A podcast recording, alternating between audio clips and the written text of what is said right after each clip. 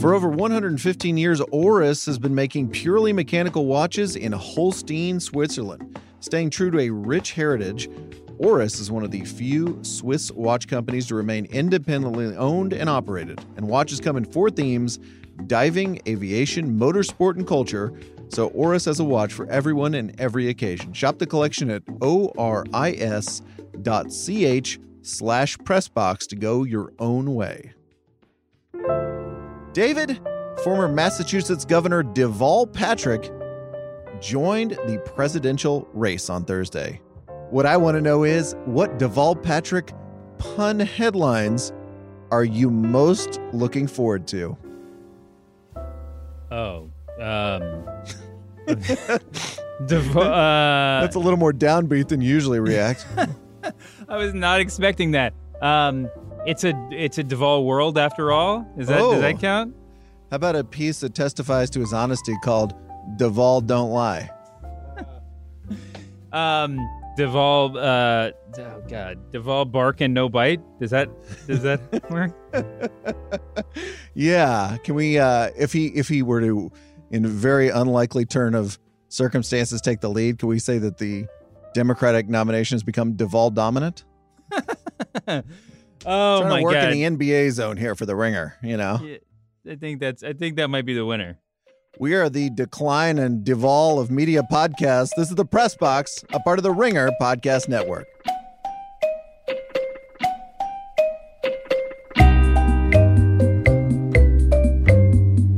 Hello, media consumers. Bryan Curtis and David Shoemaker here. We got lots and lots of stuff to get to today.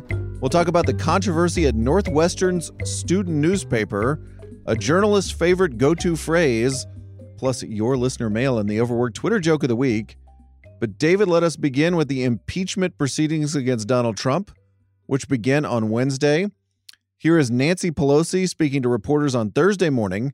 And David, I want you to listen to the newish word she uses. It's not quid pro quo the Democrats are trying to reveal. It's mm-hmm. The devastating testimony corroborated evidence of bribery uncovered in the inquiry and that the president abused power and violated his oath by threatening to withhold military aid and a White House meeting in exchange for an investigation into his political rival, a clear attempt of the president to give himself the advantage in the 2020 election. So, not quid pro quo, bribery. And I, thought Jeffrey Toobin had a good line on CNN this morning. He said, This is a smart tactical move for Democrats because guess what? The American voter does not speak Latin by and large. So, moving from quid pro quo to bribery feels like something that's going to be much more sellable to the American public. And bribery, I, I believe, uh, one of the technical distinctions is that it's actually uh, uh, mentioned by name in the Constitution. Is that right, Chris? Am I saying that? I think so. Um, and so they're actually like, it's not. This isn't some like hypothetical act of dereliction of duty or vaguely treasonous act. This is something that it's it's actually mentioned by name, and so the accusation, especially coming from I think Pelosi, is is pretty significant, right? I mean that that that she would, um, after you know, uh, a, a much seeming deliberation, um, be fully sort of leading the charge on this.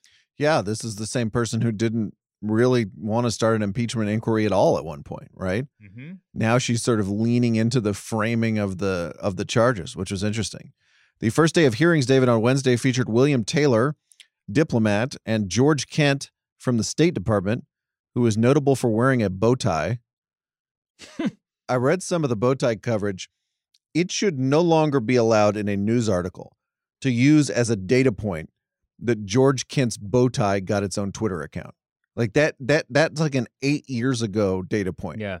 Like e- everything got its own Twitter account. Like it didn't it's like when the college football writers for 10 years would use, "Hey, there's a website that exists that wants to fire this coach." You know, that's like we're saying we should fire the coach. Okay, that's for every coach. We we got it. You know, it's not not not notable anymore. I really like Mark Leibovich's piece in the New York Times, the way he kind of summed up the first day. Let me quote from it. He says, This collision was probably inevitable from the second the 45th president took his hand off the Bible in January 2017. It was a clash between Trump Washington and old Washington, the disruptor and the, and the disrupted, the bull and the China shop. The city is filled with Bill Taylor types.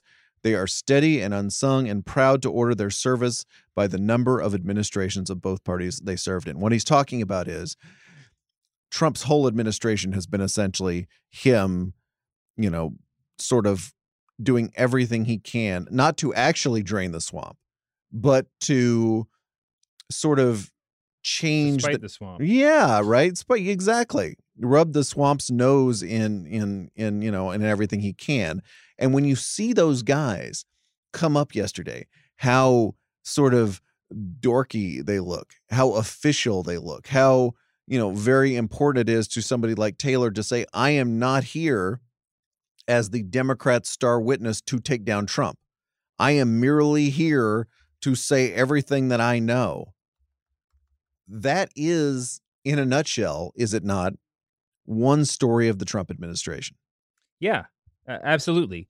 Although I think that kind of that's the question that's uh, kind of strangely at the crux of of the whole uh, investigation, um, the whole impeachment uh, investigation that's going on right now, which is to say that like I think Trump would be happy for us all to believe that this confrontation was inevitable, right? I mean, that's his defense is almost that. I mean, at least the way that he puts it forward on Twitter is that is that this is the swamp coming to get him. Yep. Um, after he's state. tried to dr- to drain it, and I don't think that I don't think that those things are mutually exclusive, but I do think that it's worth you know clarifying repeatedly as as someone like Leibovich makes you know such it's a smart point such as that that like there are there are other Trumps in the world that would not have that would not have put themselves in the position of getting impeached, right? I mean, if you there's a lot of there's a lot of loud. I mean, if our if, if we're dealing with like president, I mean, like, I can't even think of someone who's. I mean, Mike Bloomberg, I was going to say, but he was obviously he obviously has worked in public office before. But if you put like if President, you know, Carl Icahn was sitting there, I'm not sure that he would have been like trying to bribe the pres the, the president elect of Ukraine. You know, I mean that these things are not necessarily dependent on one another. Um, but yeah, okay. I mean, in, in some ways, I, I see the inevitability. Like I said, Trump Trump's happy for us to see that. Well, and it's you know we we've sort of resisted. You know, you don't you only want to use the the terms like deep state and swamp with giant air quotes around them, and you know, and and obviously not buy into Trump's ludicrous idea that these people are trying to take him down. But the frame, the frame slightly altered is correct. The longtime, very official uh, denizens of Washington were trying to stop Donald Trump. That is what they were doing. They were trying to stop Donald Trump from going to the president of Ukraine and saying, please investigate my political opponents. That alarmed them. They intervened. Many of them intervened or tried to intervene. And now they are going out in public and testifying against the president of the United States. That is what's happening. That frame is Yeah. correct. So that, you know, that it's it's funny because sometimes I think Trump skunks up something like that. We go, oh, we just don't want to even go near there. We don't don't don't indulge the president by by using his frame. But actually, that framing is pretty right, and and that's what these people were doing on Wednesday. I agree, but uh, at the same time, this is like saying, you know, like, s- there are certainly examples of overzealous referees in pro sports, but not every game should be framed as the players versus the refs just because the refs are calling penalties on them. Right. But this started because a whistleblower filed a report, right? This is why we Yeah. are here. Mhm. You know, this this particular right. It, it it you shouldn't turning it to are the referees crooked or not or good or not. Again, it seems like it benefits Trump, but this is this is why we're here. Yeah, it's true. Is that the whistleblower intervened? This has kind of been the control plus V think piece over the last couple of weeks about impeachment hearings, but but I think we should sort of indulge this a little bit, which is is the American does the American public in the age of streaming, in the age of the Mandalorian and everything else, how many people are really going to pay attention to this? Or probably a better question is, as I rewrite myself here, in what way are they going to consume the impeachment hearings? Um, it's a good question. Uh, I mean, I'm sure I, I'd be interested to see the ratings because I'm sure a lot of people are going to be watching them uh, via the live broadcast on any of the major news networks, or also like the New York Times homepage, which was streaming it yesterday um, and today, I believe. But the but the um, but yeah, I mean, I think that some people will watch, but this is certainly not going to get the attention that you know it it, it would have gotten the previous generation. Is that I mean is, is that the question? Yeah, so I think we can we can scrub away that it's not going to be like watching the gavel to gavel coverage on PBS like it was for Nixon. It's not even I don't think going to be like I'm watching court TV all day like we did during the OJ trial, something Oh, like that. Certainly not. But it is we're going to consume it in a way just as much, but we're going to consume it through Twitter clips. You know, as you say, maybe like you're at the gym and you watch a few minutes of it. You consume it through, you know, the BuzzFeed impeachment podcast, through the daily. And I just wonder is there anything that changes about the hearings themselves when they're filtered through like a hundred things like that in our new media environment? Well, yes, I mean absolutely. Um, it. I mean, there's definitely going to be uh, some distortion. Um, I mean, when you have like dudes like and and and far be it for me to single somebody out, but you have dudes like John Solomon, who's kind of the reason that we're here right now. He's the the reporter who who sort of fed Trump this weird Ukraine hoax story to begin with. By the way, you are Um, always welcome to single out John Solomon on that. and wrote about it in the Hill. But he's out there like live tweeting, so like the testimony and just like and like announcing bombsh like non-existent bombshells that like support Trump as they're as people are testimony. I mean, as people are testifying. Um, I mean, that's just one small example that I was like lingering on the other day of like like yes, there is like like utter disinformation out there in the world. Um, but I think even just the the more straightforward stuff, like yeah, I think that yes, there are just for every. I mean, for for all the people that aren't watching, you know, watching the the testimony live or aren't even watching the nightly news like they would have during the Nixon years or during another administration. There's a lot of people who who are kind of passive subscribers to the daily and, and such podcasts that are getting you know now the information on this every single day. Um, if like like you said, the impeachment podcast is out there. Rudy Giuliani is out there threatening to start an impeachment podcast, which the world desperately needs. Um, Mm. But yeah, I mean, everybody's coming. Every, I guess there's there's a point of view on everything. You know, the smart, well-adjusted listeners of of the press box uh, are getting some sort of some sort of spin fed to them. I'm sure. I think if we went back and looked at those 70s newspapers, totally you're totally right. We would we would agree that w- the kind of analysis you're hearing now if you're not watching Fox News or relying solely on John Solomon's Twitter feed is just on balance way better and way more sophisticated and just and there and there's just more of it, you know, as opposed to again in your local newspaper one or two stories. I always love when people talk about everybody sitting down to watch the Nixon hearings. Um, people did go to work during the 70s, right? And it was kind of harder to watch TV on balance during the 70s, right? Because you needed like a, a TV set with it, with with bunny ears. So it's like when those everybody remembers us like, oh man, remember when we could all watch World Series day games together during the week? We could during the 70s. That was happening. People were just off work. Well, did did do other things, right? Uh, two readers, David Joaquin Nagel and James, direct us to one of the funnier parts of yesterday's testimony, which was we all learned that maybe we're pronouncing the city of Kiev incorrectly. yes. it is not, according to the very straightforward, straight arrows we were hearing from Kiev. It's Kiev. Kiev. Yeah. That was news to me. I think just about. I think all three cable networks at some point had featured people throwing up their hands right after the first batch of testimony, just saying like Kiev, Kiev. Oh, I don't know. I don't know. Just forget it. Yeah, somebody who's like th- that's like I always love the great I can't believe we've been pronouncing this wrong our whole lives moment. That's um what's the But this is this is it. I mean, we're we're this is America. We pronounce like every foreign nation wrong. We pronounce it. We pronounce the names of every nation and certainly most capitals just com- utterly incorrectly because we are, historically don't care what other people say. Yeah, what's the um God, what's the Middle Eastern country? Oh, Qatar, right? Remember when we all learned how to Oh pronounce yeah, Qatar or Hutta at the same time? Yes. Yesterday was kind of one of those moments. Another big issue yesterday for Twitter. What does Bill Taylor's voice sound like? Listener Don Steele writes in and says lots of jokes out there about Taylor's fantastic uh, game show voice. Is he game show voiceover guy, sports announcer, pharmaceutical ad reader, or what? Let's listen, David, to a little Bill Taylor, and maybe we can narrow it down. Mr. Chairman, I'm appearing today at the committee's request to provide my perspective on the events that are the subject of the committee's inquiry.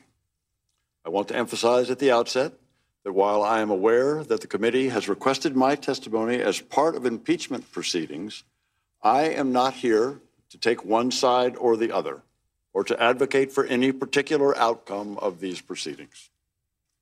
My sole purpose is to provide facts as I know them about the incidents in question, as well as my views about the strategic importance of Ukraine to the United States. Let me start the bidding, David, with the stage manager in the play Our Town. And uh, can we go from can we go from there? What did uh, what did that delivery remind you of? We got to get him in. I mean, I, the first thing that, that sprung to my mind was like, uh, was NFL Films, I guess. Was Mm, that, is John that, Facenda? yeah, John Facenda. I would love to get him in the studio. Not not John Facenda, um, but Don, uh, but uh, Bill Taylor, just to have him read funny things. He could he could, he should be the the guy saying like, "Welcome to the Ringer Podcast Network." But Um, For Liz but also, Kelly. I would just love to hear him say, Bill like- Taylor. yeah, Buffalo lost this game in San Diego, but like the setting sun, the Bills will rise again. It was right on the line between newscaster who was really big when we were kids and yes. children's Saturday morning, you know, Captain Oh, yeah. Kangaroo style host who was big when we were kids, Mm-hmm. who was maybe right at the end of their run when you and I came of age in like the mid 80s. Absolutely. Because there was something just kind of avuncular about the delivery. I don't know. We should Uh, introduce him to Ken Burns if he doesn't know him already, because he should be he could put a he could put a put a put a faint violin behind him, and this guy could just tell you about any point in history, and he's he'd be, doing the be- Ringer podcast network and the Nick Skin Burns documentary. That's incredible. One more thing before we go, and I'm springing this on you, but one of the big uh the, the one of the big surprises, or something that was kind of positioned as a surprise yesterday, was the appearance on MSNBC as of George Conway. Oh yeah. Did you see any of this? Yes. Um, I flipped over and was not immediately aware that he had never been on the network before or whatever. That this was like such a huge uh, unveiling. We've seen so much of him or heard so much from him. His presence, his yeah, his his presence certainly. I mean, is has been uh, consistent. Kellyanne Conway was forced to. I mean, was uh, came out and I think said it was uh, embarrassing after the fact. Um, I don't know. Do you think this is that's meaningful at all? I mean, George Conway. In what way? For our meaningful for our absolute entertainment? Do you think the? I mean, George Conway is sort of constantly held up in the media as this totem, as this like, if maybe if no one else can convince these people, the white the husband of a White House employee will be able to do it. Like he's he is the he's the, you know he's he, he's he's like an avatar for uh, disaffected Republicans in a certain way, mostly because of his obviously because of his marital relationship, but also his his outspokenness on Twitter. Is there anything George Conway could possibly say that could convince anybody at this point? I guess, and also is like, is that is his status in the media just totally superficial, or is it, or do you think? I mean, if it weren't for George Conway, there'd be another George Con. You know, the media would create a George Conway. But is do you think he's important to any of this? Well, he is the true deep state, is he not? I mean, he's he's married to Kellyanne Conway. Right. It's an act of conscience that he comes out on Twitter and everything else.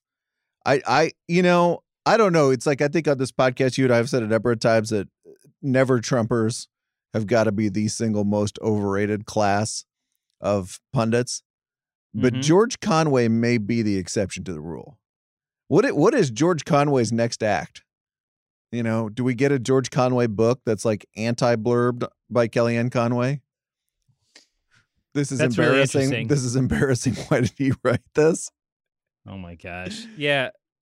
Yeah, I, have no idea. I mean, certainly he could. I mean, he, his his, you know, he'll probably emerge post Trump presidency with a, relatively, uh, relatively healthy uh, reputation.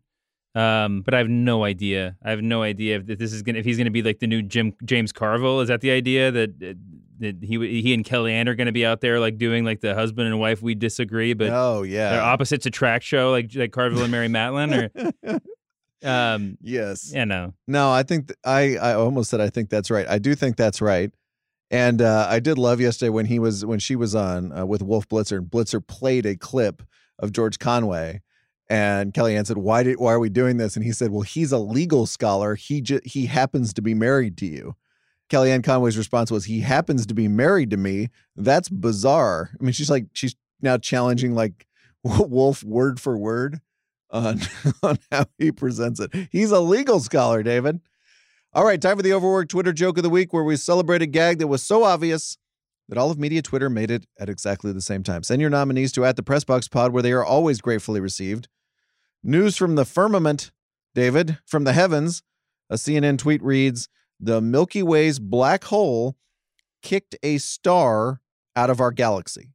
Milky Way's black hole kicked a star out of our galaxy. It was an overworked Twitter joke to write, cancel culture is out of control. We have one of these every week, but I keep reading them because they always make me smile. Thanks to Scott Tobias for that. In international news, David, last Friday, a tweet noted that, quote, Japan's Mount Sakurajima volcano shot smoke and ash into the sky in its biggest eruption in more than three years. And then there's an accompanying photo that is a giant pink cloud looming over the country. It was an overworked Twitter joke to write, Japan is having a girl, thanks to Derek Burke. I include that because Jim Cunningham, our producer, is absolutely obsessed with gender reveal stunts. They'll be the death of us all. Death of us all. Finally, David, get a load of this headline from CNN, which you teased earlier. With public hearings set to begin on impeachment, Rudy Giuliani considers launching an impeachment podcast. Everyone just got into the layup line at that point. Are you ready for some possible titles Oh, for Rudy geez. Giuliani's impeachment podcast? Wait, wait, don't jail me. this Ukrainian life. Wow. WTF with Rudy Giuliani. I also love this one. Uh, this would be a quote, a hypothetical quote from the Rudy Giuliani podcast. I don't know how Pelosi sleeps at night attacking our president like this. And speaking of sleeping at night, sleeping at night, if you're not sleeping well, it might be time to try a Tempur-Pedic mattress. Ah, that's great.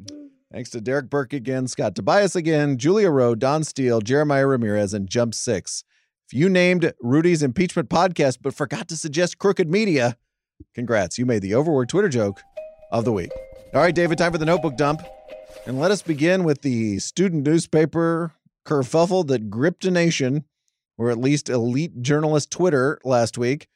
On November 5th, the former Attorney General Jeff Sessions spoke at Northwestern University at an event that was protested by students. The university's student run paper, the Northwestern Daily, initially covered the event in a fairly standard way, and they were criticized afterward by protesters for posting photographs on social media of the protesters and using the school directory to get phone numbers to attempt to contact them. On November 10th, the Daily published a column apologizing for its reporting having deleted the photos and retracting the names of sources. Then came the takes from national reporters, who generally argued the Daily hadn't done its duty when it apologized. Here's Glenn Kessler, writer of the Washington Post fact checker newsletter. How is it possible that a newspaper at what is allegedly a top journalism school would apologize for the basics of reporting? This is a travesty and an embarrassment. From Matt Pearce, of the LA Times, I don't doubt the sincerity of these student journalists, but I worry that if journalists keep ceding ground on when it is acceptable to do basic reporting, we eventually play into the hands of powerful interests who would love to criminalize journalism. And on and on and on uh, till we get to Bari Weiss. Imagine that. Apologizing for the sin of committing journalism. This is chilling and a sign of more to come. But there were also some noteworthy and helpful comments. This from Wesley Lowery, the Washington Post, talking about Troy Closson, the editor of the Daily, who is only the third black EIC in 135 years, 135 plus years of the paper's existence. Lowery writes only one of the black students in history to hold hold his position, student journalists who make incorrect decision based on sincere desire not to harm marginalized campus group is publicly decried by industry's most powerful paren white journalists. Definitely a lesson to be learned there.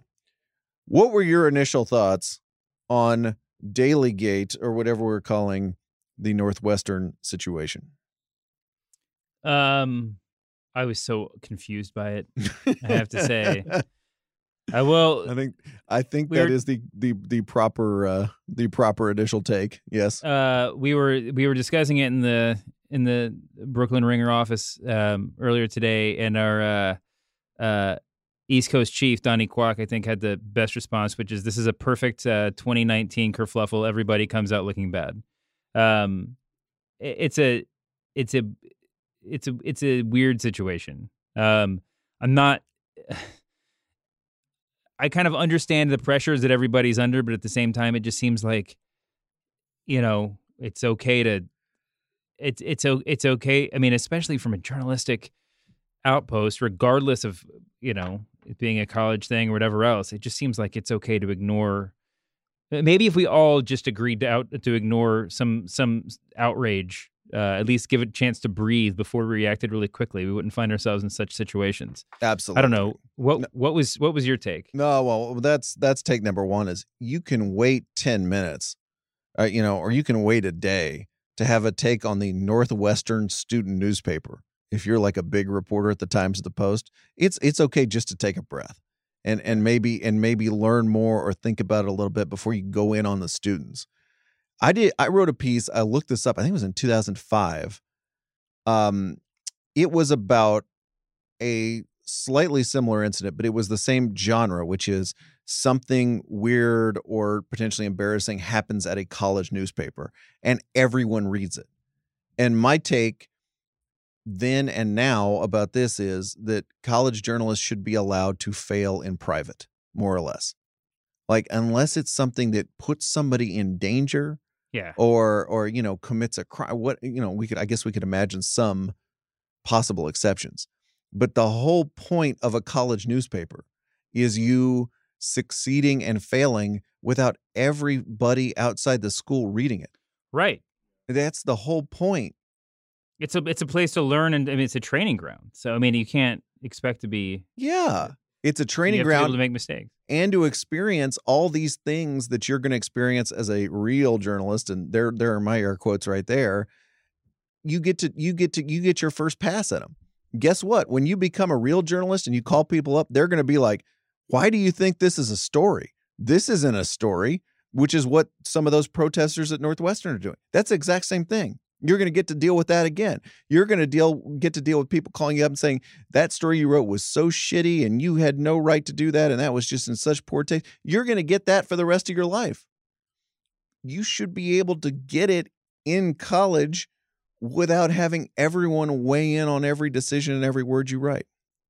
Yeah, I mean, as someone who I guess was recently like running a college publication as a in, recent in the internet area college journalist in the internet era, like I wrote like a lot of stupid stuff. I like got a lot of complaints and it stressed me out and I felt like it you know the whole world was collapsing and it was very important and I probably made like you know editorial decisions that I would not make now, but I understand why the editors of like this Northwestern paper would make this mistake. Like I, I get it. Like you're a kid. You're still learning how this is all supposed to go and I think everyone being like, "Oh yeah, this is like a, a display of our eroding norms and about the way that journalism is degrading." It's like, yeah, no. Sometimes just kids mess up, and it's fine that they mess up. And I, I it's it's wild to me how everyone came out of this looking bad except for the dean of the school, who's just like,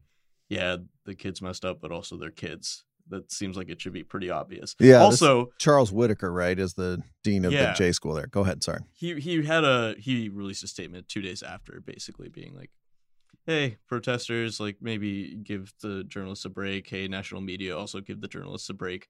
Um, they tried their best." And uh, another some input that I got from another journalist about my age. He was at Syracuse recently, and so the the Daily, also Northwestern, is financially independent from the university, and I think a lot of the papers that are independent really take a lot of pride in not being attached to the school, not being attached to the administration, you know, not Yes. taking their cues from the outside. And this is probably a situation where if you at least talk to your faculty advisor or somebody with a bit like who probably don't see it with as much tunnel vision, they might be able to give you some help, but in this case I guess that didn't happen. Yeah. And and and that, you know, and and it's okay, right? Yeah. It's not the it's not the end of reporting as we know it. It really won't. And you know what? A lot of these the the these the kids who are on that paper who decide to get into this godforsaken profession, they're they're going to learn new stuff from day 1 of their new of their jobs. That that's what happens. they're going to be ready for this next time. It's- Totally. that's you know this is good. I, it's it's wild. It's wild to me also that just everyone didn't think this immediately. Like that, that all the people who should have the perspective weren't like reviewing this as the end of the world like I would have when I was in college. Yeah, I mean, I mean, I just I remember that everything in a college newspaper seemed totally apocalyptic. You know, Oh, yeah. fraternity hazing seemed apocalyptic. Some something that the administration did, which I couldn't even I could you could you know give me two years to try to remember now that I'm sure I wrote some outraged editorial about. I have no just no memory of what it was. Uh, parking spaces, you know, just like some protest on everything was apocalyptic. And by the way, at the Daily Texan, where I where I served my very uh, please don't go back and find the the uh, editorial's tenure. We we did the we did the like staff editorial, and then at the bottom was a reproduction of our signature, like out of every one. So I wrote like Uh-huh. a 400 words, and then there was my my name signed below it, like I was one of the founding fathers or something. I mean, talk about pretentious. Here's my it's not just a signed editorial, it is literally a signed editorial. Like here's my autograph. I just I mean, I'm so glad and this was back mostly in the newspaper, like the actual analog paper era. I'm so glad that was not being read by national journalists. I can't imagine. I'm sure that whoever put your signature down there, whoever decided on that, was really just like they got the new edition of Adobe PageMaker and they were just really feeling their oats, you know? They- My favorite part too of being a college journalist is I'm sure Chris had this experience too. I heard a quote from Frederick Jackson Turner in class, right? And then I started an editorial in the paper with the quote from Frederick Jackson Turner. And the only question was how many seconds elapsed between me hearing that in like government 102 and me putting it into the paper. I was so excited to show off that I knew something and that I could begin with a little, you know, a little classical quotation there to really, because I'm sure, you know, somebody reading it between sophomore year and junior really give a shit about Fred, Frederick Jackson Turner thought. I mean, it was just, it was just incredible. It was just incredible. So to me, this is pretty simple. It's just buzz off, go away, and and and let the let these people sort it out themselves, and they will. By the way, they'll they'll figure it out. There'll be there'll be more editions of the Daily, right?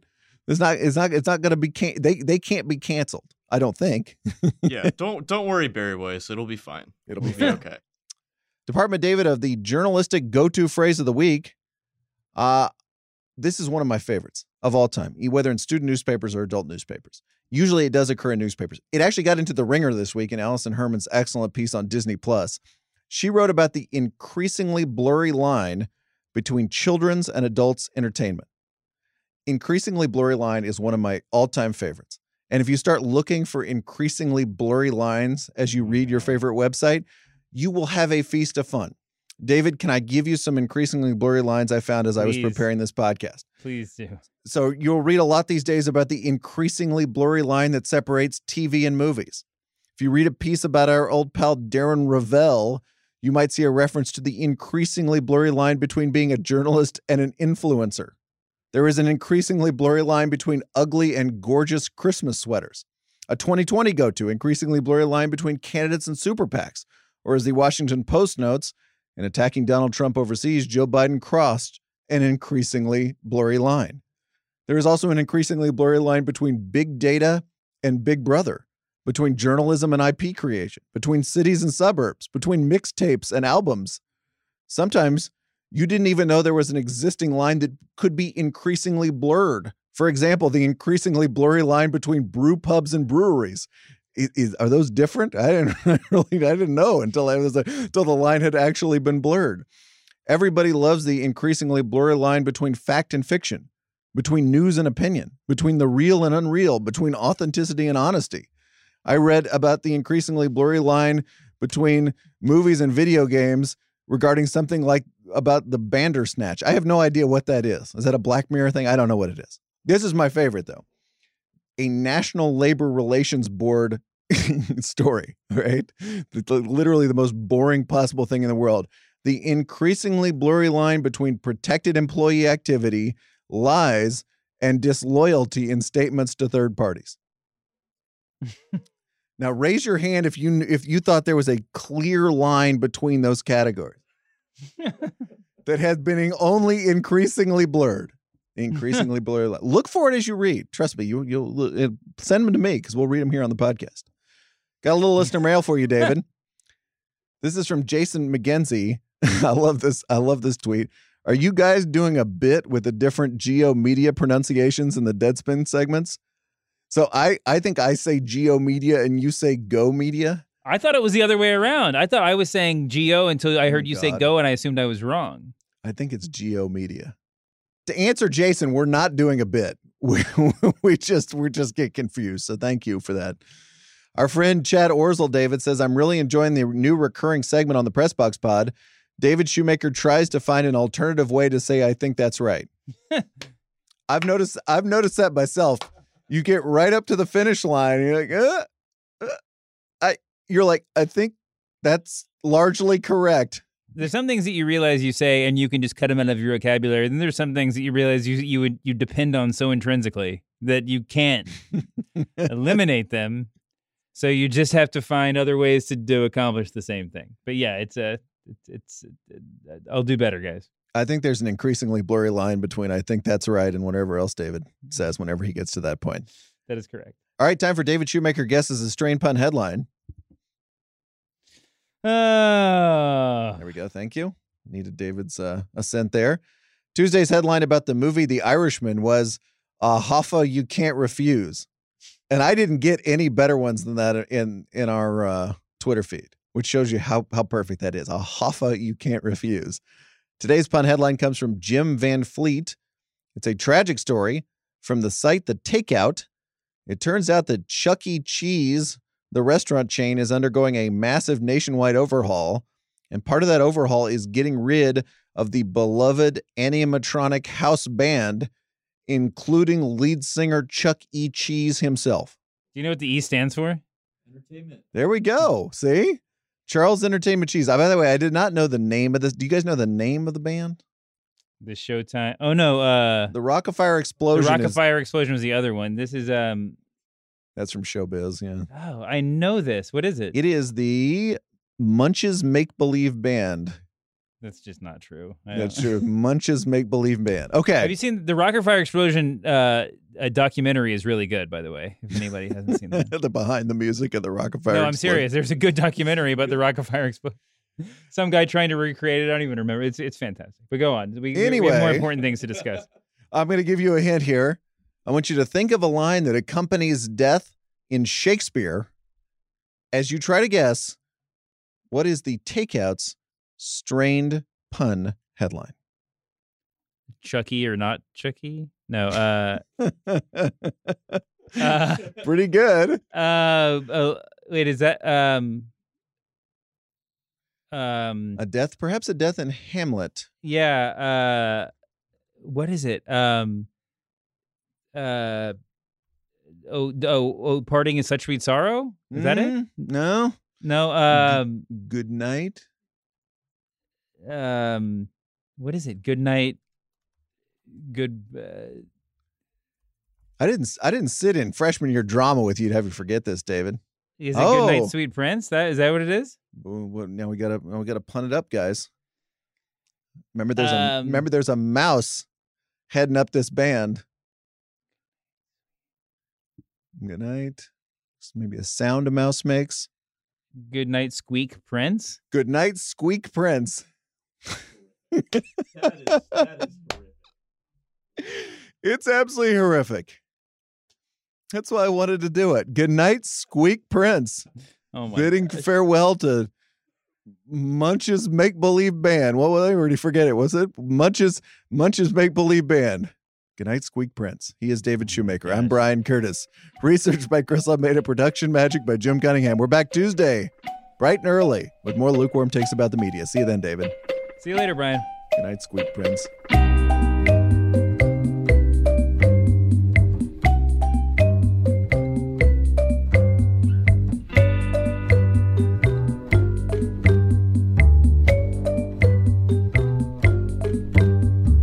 David, oh Gosh. who was notable for wearing a bow tie, how many people are really going to pay attention to this? Or probably a better question is, as I rewrite myself here, Uh, in what way are they going to consume the bow tie?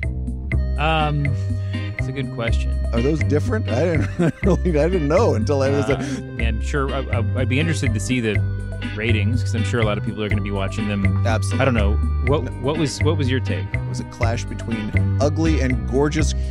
we talk about pretentious. Is that it? Now raise your hand if you if you thought they looked dorky. I think that kind of that's the question that's kind of strangely at the crux of, of Mm, the whole mm, no, investigation. no, No, uh, mm. we're, this is America. Yeah. I don't know. Do you think this is that's meaningful at all? I mean, In it's what way for our meaningful for our? embarrassing after the fact.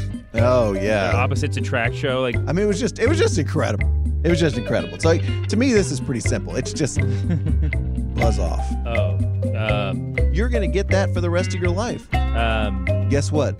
We disagree. Go away and and fail in private, Um, more or less. I was so confused by it. buzz off. Um, It's not quid pro quo the Democrats are trying to reveal. It's good, night, night, squeak, squeak, prince. it's absolutely horrific. yeah,